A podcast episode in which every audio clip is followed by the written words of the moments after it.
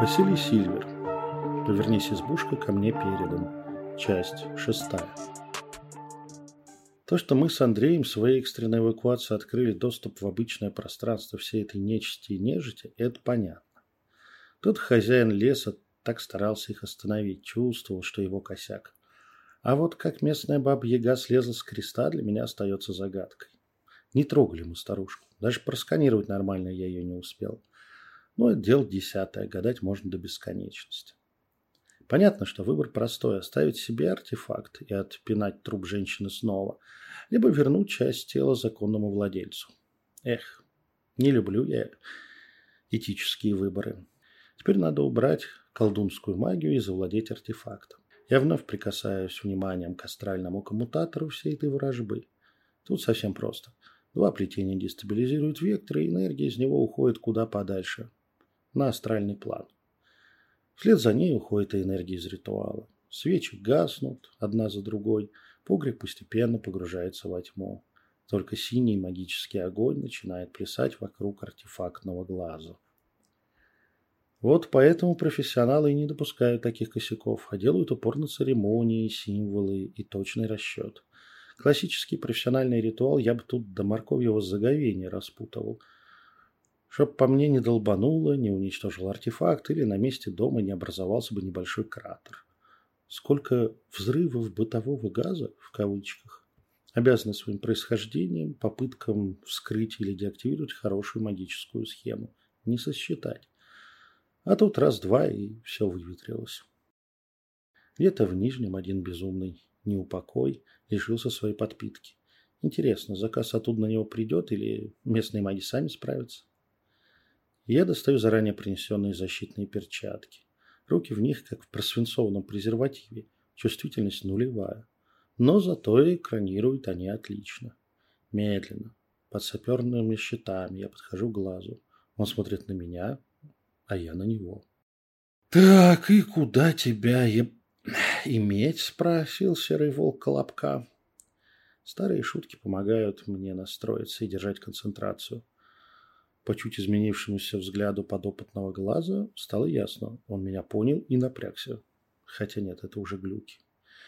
Первое, что я смог определить, что игла не является конструкционной особенностью этого окуляра. Она создает дисбаланс в артефакте, позволяя изымать из него энергию для колдуна. Сейчас мы потихонечку на счет три ее вынем. Сразу три. И коротким резким движением я вынимаю иглу антенну из глаза – на мгновение он мутнеет, но быстро возвращается в норму. Он что, на меня с благодарностью смотрит? Так, отставить очеловечивать запчасти хтонической нечисти. Если хозяйка действительно баб-яга, то надо бы с ней знакомых родноверов познакомить. Они ей как богини поклоняются. Нервный смешок прорывается наружу из моего внутреннего диалога. Глаз снова напряжением смотрит на меня. Расслабься, маленький. Сейчас дядя Сильвер тебя спать уложит и унесет из этого плохого места. Я очень аккуратно берусь за части скорлупы и соединяю их вокруг глаза, не прикасаясь к нему.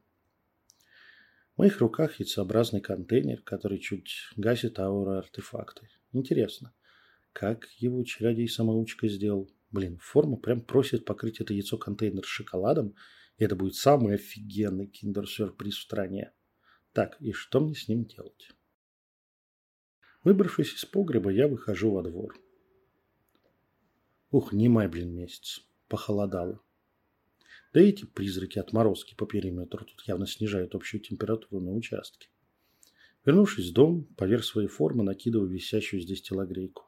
Твою мать, кто был этот местный колдун? Телогрейка почти не ношенная, но относится явно к ФСИН, то есть зэковская телогрейка старого советского образца. От усталости я даже начинаю напевать старую тюремную. Идут на север сорока огромные. Кого не спросишь, у всех указ. Вот под такой собственный аккомпанемент я подхожу к воротам участка, в который упорно бьется женщина-гуманоид, мечта некрофила. Точнее, не в сами ворота, а в защитный энергетический экран по их контуру. Я открываю створки. Если не видеть тонким зрением, это выглядит эпично. Женщина-зомби, явно искривленная и мутировавшая, с яростью бьется в невидимую стену, а перед ней в сантиметрах двадцати стоит сгорбившийся от усталости и напряжения ЗК. Докуривая зажатую в кулаке сигарету и раздумывает, что с зомбятиной делать. Одна из глазниц женщины явно совсем пуста и безжизненна, только синее пламя горит в глубине. Случайно не ты эту обронила? Я достаю небрежным движением левой руки в защитной перчатке из кармана яйцо. Женщина останавливается, фиксируя внимание на яйце. Она не тянет руки, не пытается снова пробиться, не воет и не кричит. Она просто стоит и смотрит на артефакт в моей руке. Я повинуюсь внутреннему ощущению правильности происходящего, раскрываю яйцо и беру глаз обнаженной правой рукой. Ощущение могучей, сладко-болезненной энергии разливается в теле. Как ни странно, держать в руке это очень приятно. Ментальные защиты сигнализируют о попытках воздействия, но уверенно держат напор, переводя его в языковую форму восприятия. «Я нужен тебе. Я буду твоим. Моя сила сделает тебя гораздо круче». Вкрачивый шепот звучит в моей голове. Оставь меня себе. Зачем нам с тобой расставаться? Ты прославишься как великий маг, а тебе будут слагать легенды.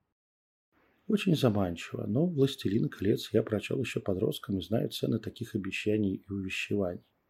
Возможно, я бы задумался о том, чтобы забрать артефакт себе, благо с его силой уничтожить здесь всех противников не составило бы труда. Даже возможное перерождение в нечисть при таких перспективах небольшая проблема. Но мое внутреннее ощущение правильности происходящего, верности решения, моя истинная воля четко отметают такой соблазн. Ну нафиг. Я поднимаю взгляд на стоящую передо мной полуразложившуюся и безумную женщину-тварь. Лицо возвышается надо мной. Она на голову или полторы выше меня. «На колени!» – резко приказываю я, не сомневаясь в исполнении. Фигура женщины ломается в районе ног и резко опускается на землю, вставая на колени. Теперь ее лицо ровно напротив меня. Я еще ближе подхожу к ней и медленно вставляю глаз-артефакт на его законное место. Глазница, на удивление, мягко принимает в себя потерянную часть. Синее свечение охватывает всю женщину, растая по экспоненте. Вот уже, игнорируя все защиты и барьеры, волна энергии небесно-синего цвета проносится сквозь меня, напоминая взрывную волну. В небо бьет столб синего пламени, как кажется, достигая звезд. Мгновение, и все исчезает. А потом вновь возвращается на свое место. Передо мной на коленях стоит обнаженная красивая женщина – вполне человеческих пропорций и с нормальной человеческой, то есть офигенной фигурой. Только абсолютно седые волосы ее шикарной гривы контрастируют с молодостью и здоровьем ее тела. Она поднимает свое лицо вверх, смотрит на меня снизу и, улыбнувшись, произносит. «Спасибо тебе, добрый молодец. Я не забуду этого». Где-то внезапно слышится одинокое карканье ворона. Женщина болезненно кривится, а я понимаю, что клятва принята не только мной, но и богами. А женщина протягивает ко мне руку, утыкающуюся в барьер, и с иронией спрашивает. «Так и будешь, колдун, голую бабу на морозе держать? Или в дом пригласишь, да медом напоишь?» Прекрасных синих глазах девушки, а ей на вид лет двадцать пять, не более, играет веселая хитринка. Только сейчас я замечаю, что над лесом по-осеннему медленно восходит солнце. Его лучи, прорезая верхушки деревьев, уже достигают ворот, где застыли две фигуры.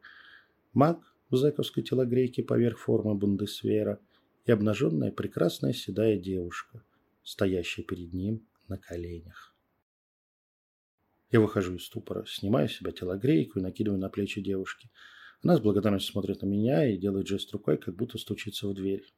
Но стучит она по щитам, прикрывающий участок. Особо не задумываясь, я выключаю сегмент защиты, перекрывающий ворота, и приглашаю ее войти.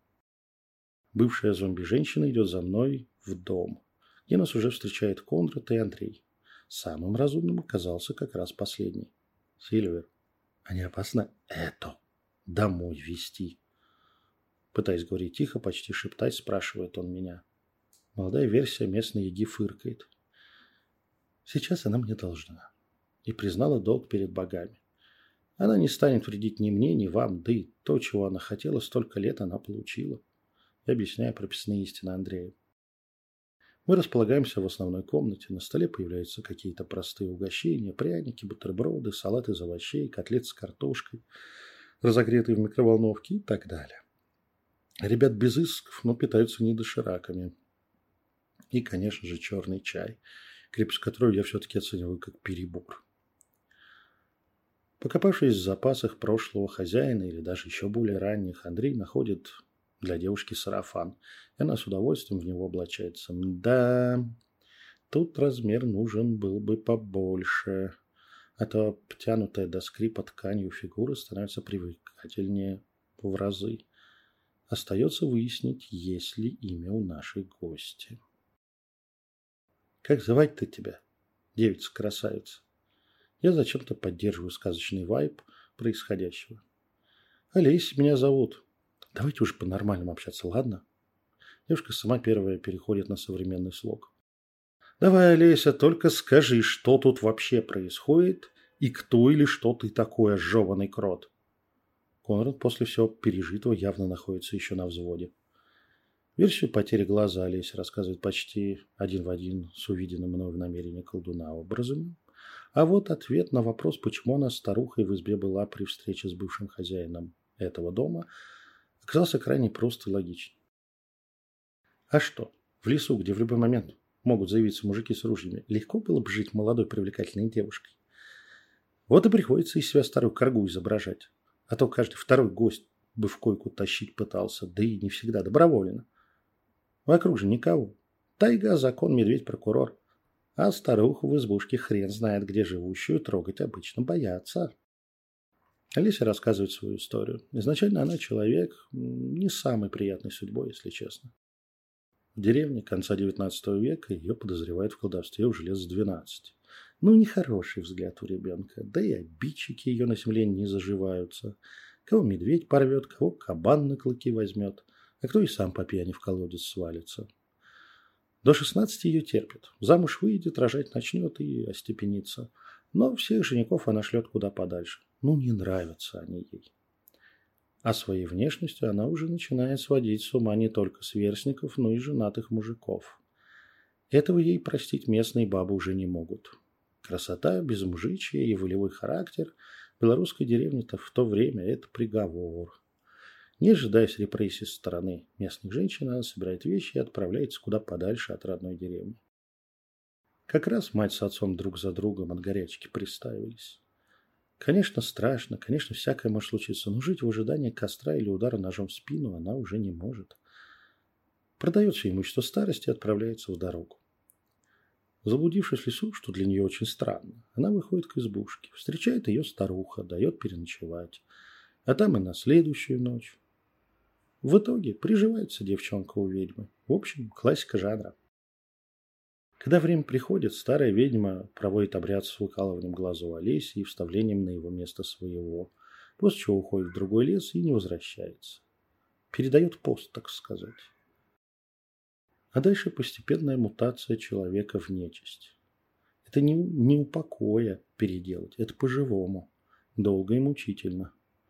О такой возможности я знал чисто теоретически, еле удержался от подробных расспросов в стиле «давай подням, как это происходит». Заканчивается это предсказуемо человеческий организм не выдерживает и погибает. Олеся перерождается в иную сущность, в нечисть. Сейчас Олеся уже давно вполне сформированная ведьма-нечисть. Она пропитана энергией поляны с избушкой, другого леса еще чего-то своего насквозь и она оператор аномалии, живущая и путешествующая вместе с ней. Я дослушиваю рассказ, уже клевая носом. Я все. Я спать. Конрад и Андрей выделяют мне вторую комнату наверху, там, где был мой наблюдательный пункт. Где, свернувшись в позе эмбриона, я забываюсь беспокойным сном. Посреди дня я просыпаюсь и не чувствую левой руки. Подробного исследования этого феномена не получается. Все сразу понятно. Рядом, под моим одеялом, со мной мирно посапывает прекрасная Олеся, прижавшись ко мне всеми округлостями своего развитого организма и положив голову мне на плечо. Попытки выбраться и спасти свою отлеженную девушкой руку приводят к обратному результату. Ведьма просыпается, еще теснее прижимается ко мне. Ее жаркое дыхание обжигает мою кожу, а нежные, требовательные губы пресекают любые попытки сопротивления. Когда мы отпускаем друг друга из объятий, я снова проваливаюсь в сон. Теперь я сплю глубоко и спокойно. Просыпаюсь я только к закату. С удивлением я обнаруживаю, что последствий перенапряжения и форсирования организма у меня нет. Я бодрый, отдохнувший, как будто ничего такого я со своим организмом не творил. Андрей и Конрад благодарят меня за помощь и обещают за полгода выплатить образовавшийся долг. Олеси в доме. Уже отъехав от дома, я останавливаюсь рядом с лесом, выхожу из машины и на опушке вновь провожу ритуал для хозяина леса с благодарностью за гостеприимство, помощь и попытки защитить. Теплый и мягкий толчок сознания говорит мне, что все принято. И лесной дух доволен нашим общением. Когда я уже собираюсь разорвать контакт, мне приходит образ. Избушка. Черный кот куда-то тащит пойманную мышь. И Олеся в своем молодом и красивом образе, стоящая в дверях дома. Красивый сарафан, высокая грудь, тонкая, почти нереальная талия под цветастым поясом. Игриво платиново-седых волос. Она смотрит на меня, улыбается и машет рукой. Все хорошо, все на своих местах. Маг сделал свое дело, маг уходит. Почему так не хочется уезжать? Но надо. Я резко бросаю машину вперед и, не оборачиваясь, и даже не смотря в зеркала, вывожу ее на трассу до Москвы. Конец.